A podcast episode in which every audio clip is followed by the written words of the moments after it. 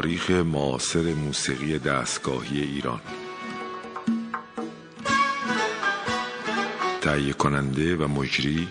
محمد رضا لطفی.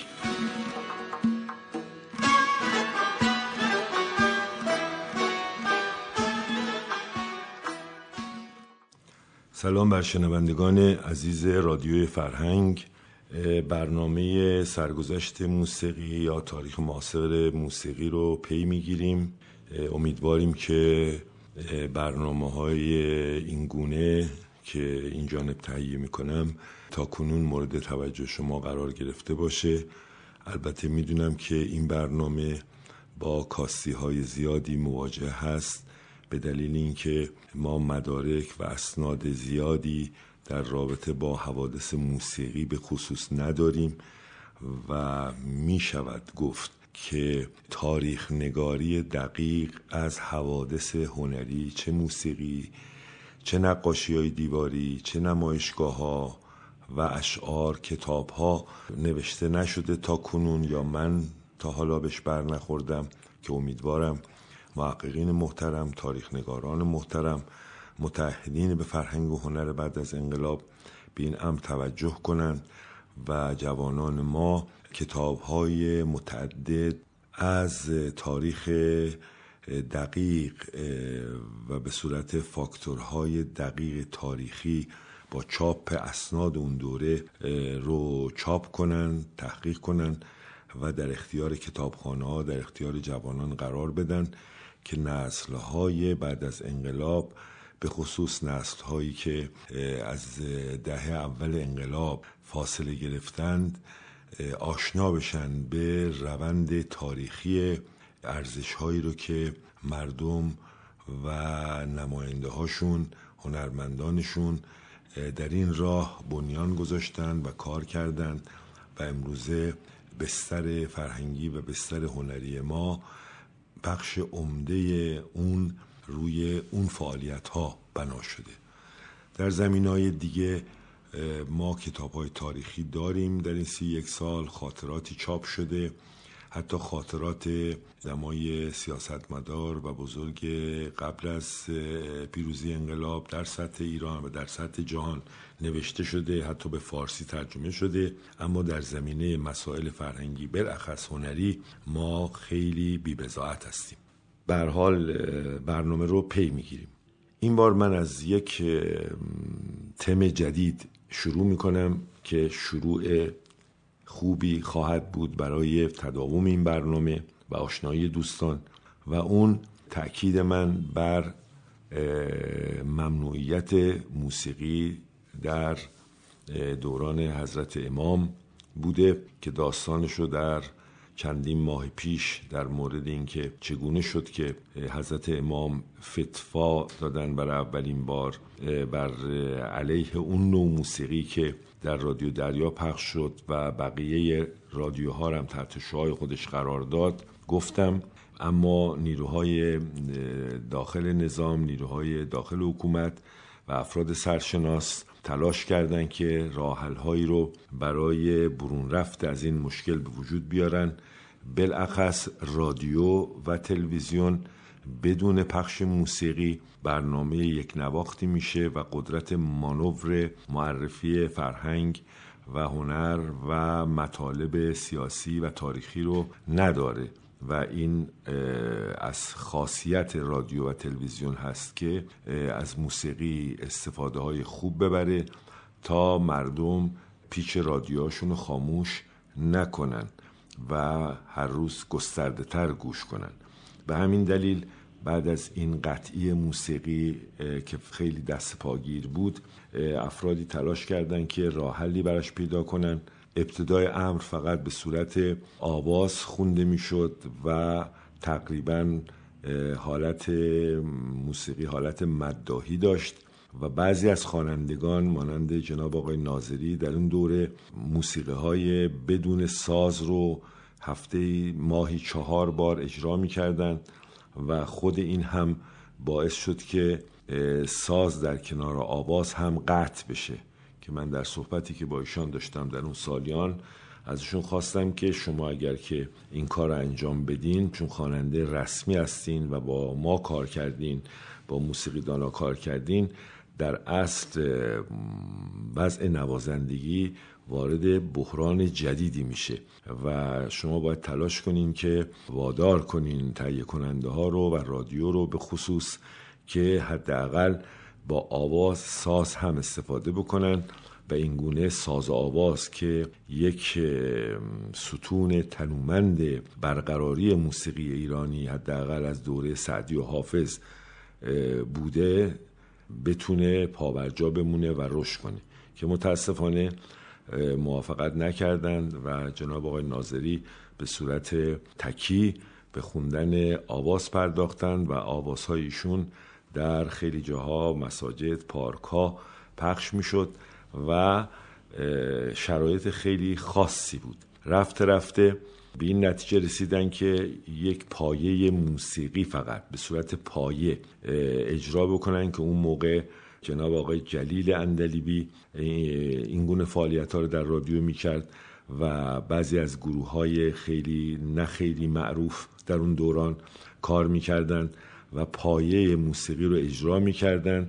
بدون اینکه سازی زده بشه به اون مفهوم ملودی باشه و خواننده روی این پایه ها آواز میخون این هم مدت ها طول کشید. یواش یواش یک کم فضا برای این پایه ها بیشتر شد و یه ملودی های خاصی به این پایه ها اضافه کردن. ولی از نظر موسیقایی و هنر موسیقی یک قطعات بسیار بسیار بیمزه و در اصل خیلی کم محتوا ارائه می‌شد و اونها هم شاید چاره نداشتن چون نمی‌تونستن کاری انجام بدن. اولین حادثه ای که در این زمینه رخ داد که باعث شد که حضرت امام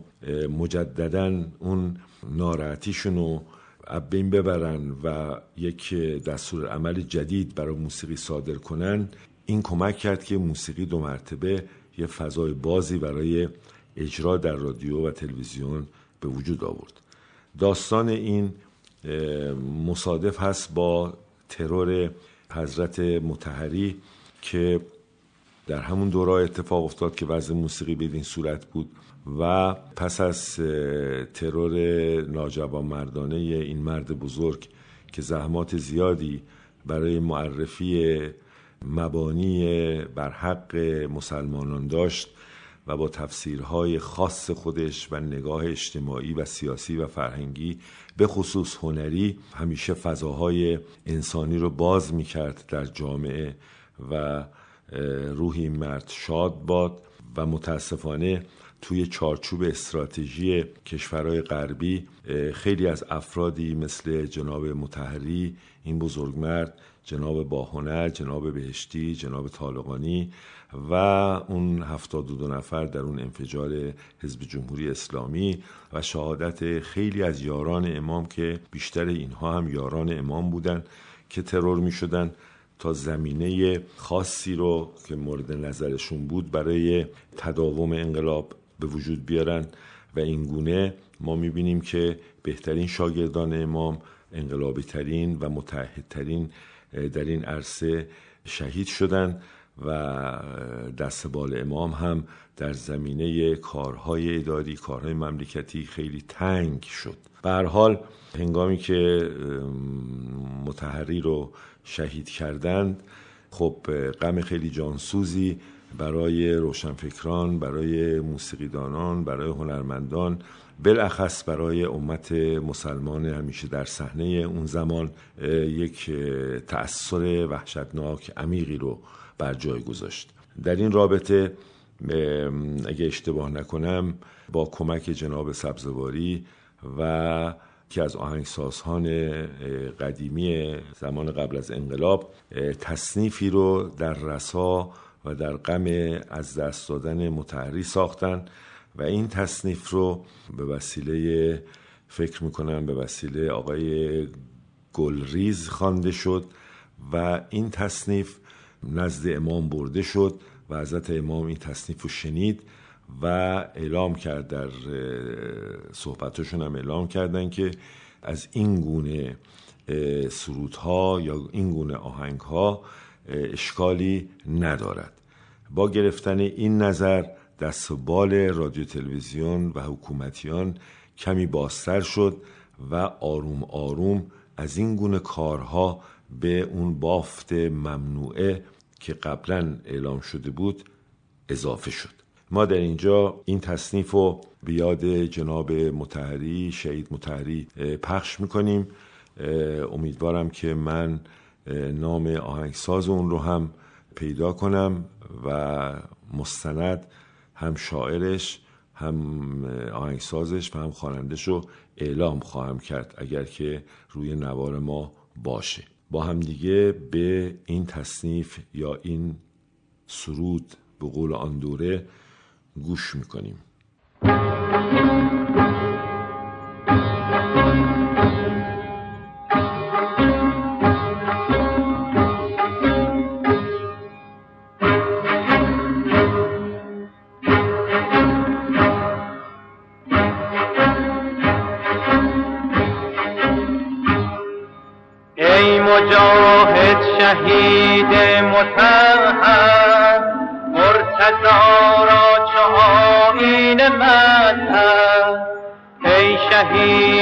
ره حکمت و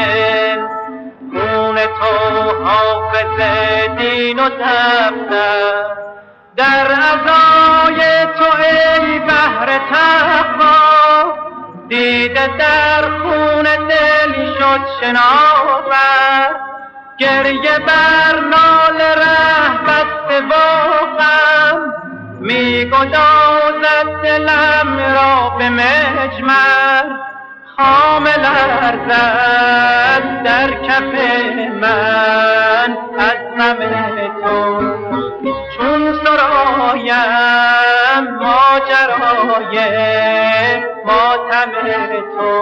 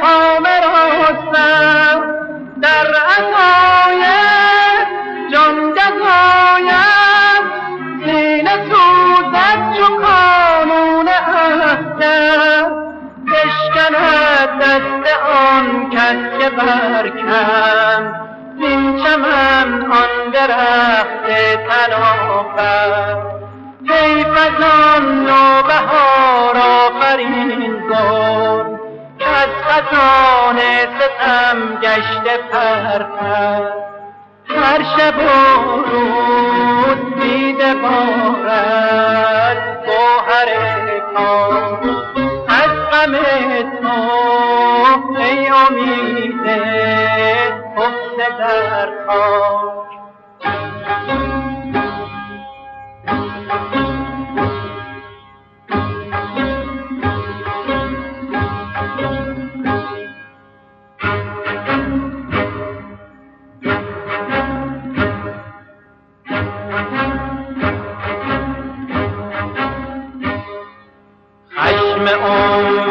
سوی تو جوشید بی تو ره بر سیه جام پوشید نازمت ای شهید بهابر ای شهادت تو را عمر دیگر. خود نمیری که مردن تو را نیست. زنده ای زنده تا صبح محشر. نقش هر دفترت زندگی زاد زندگی از تو زاید مکرر. ای خطیب دل نواز نکته پرداز. اندلی به نقم سازه صدر پرواز.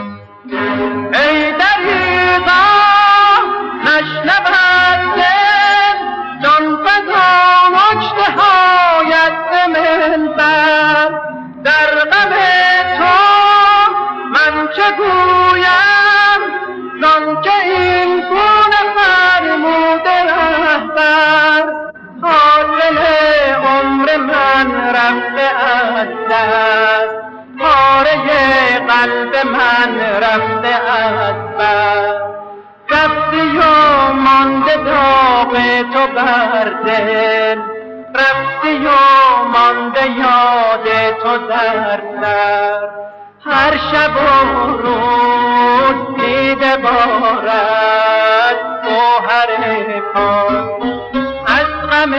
تو ای امید افتده در پاک خشم امت به سوی تو جوشی بی تو رهبر سیه جام پوشی. خشم امت به سوی تو جوشی بی تو رهبر سیه جام پوشی.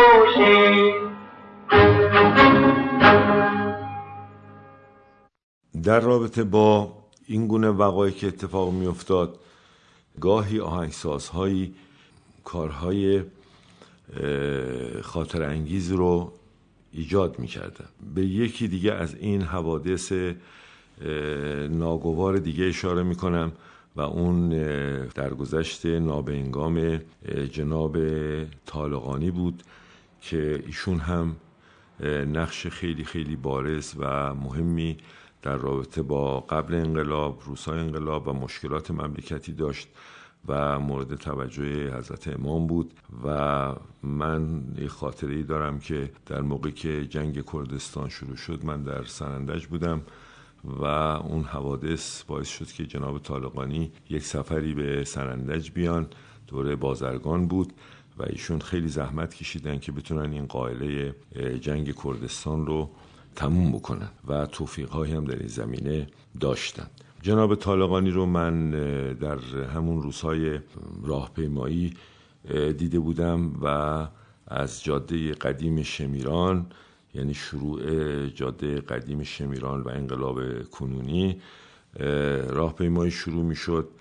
و من چون عضو سازمان ملی دانشگاهیان هم بودم در این راهپیمایی ها شرکت می کردم و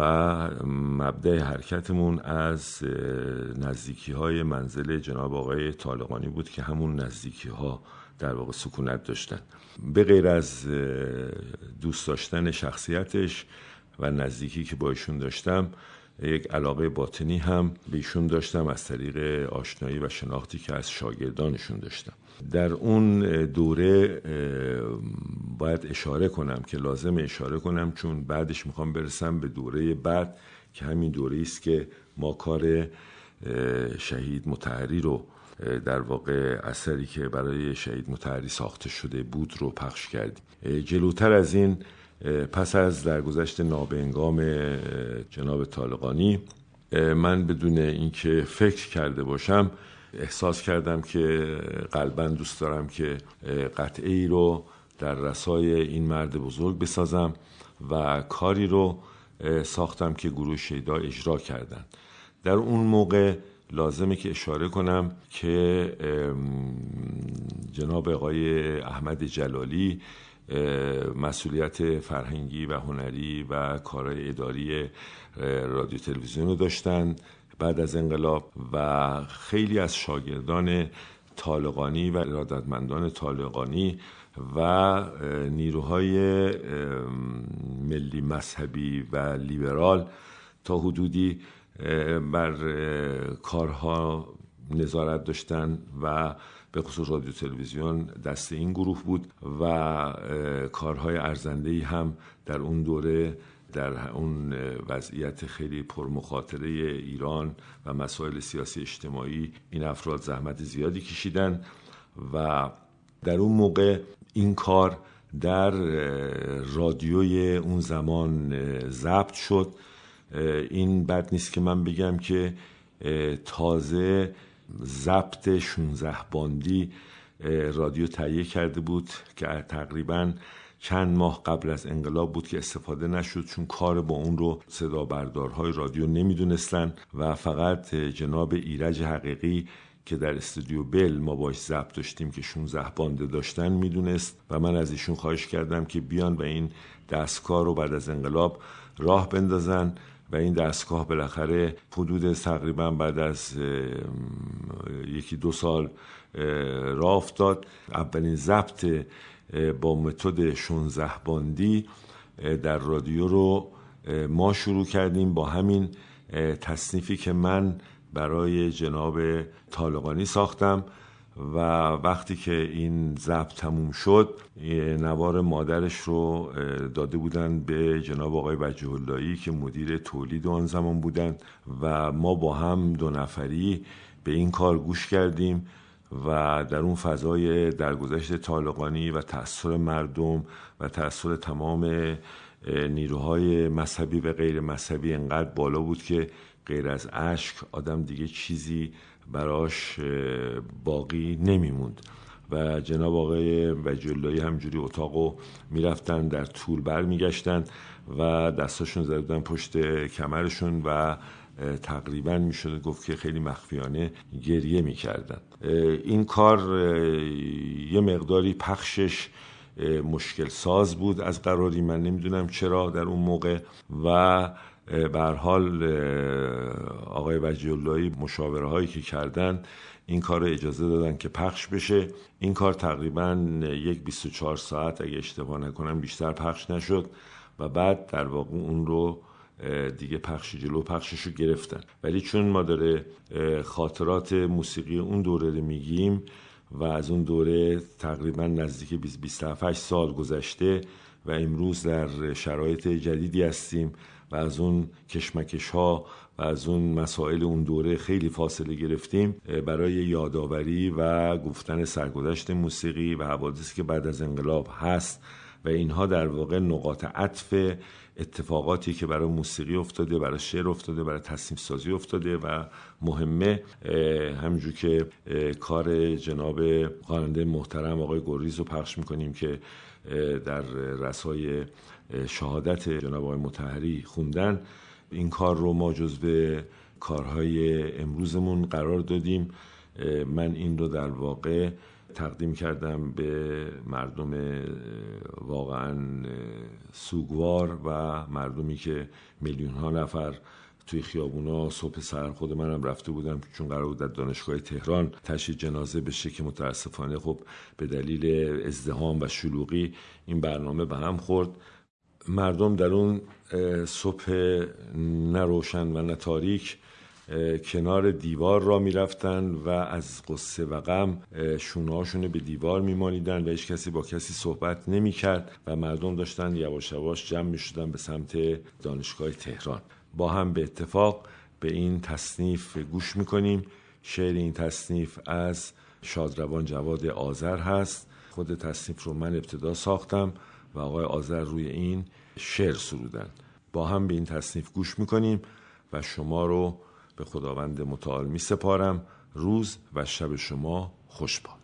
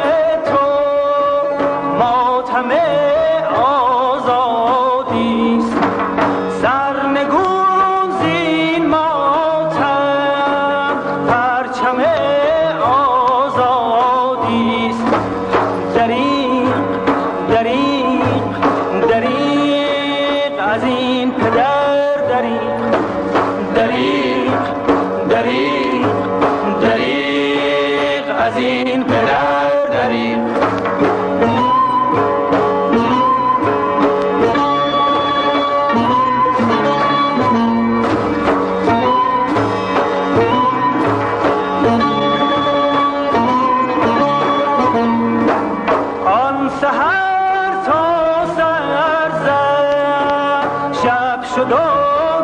روزا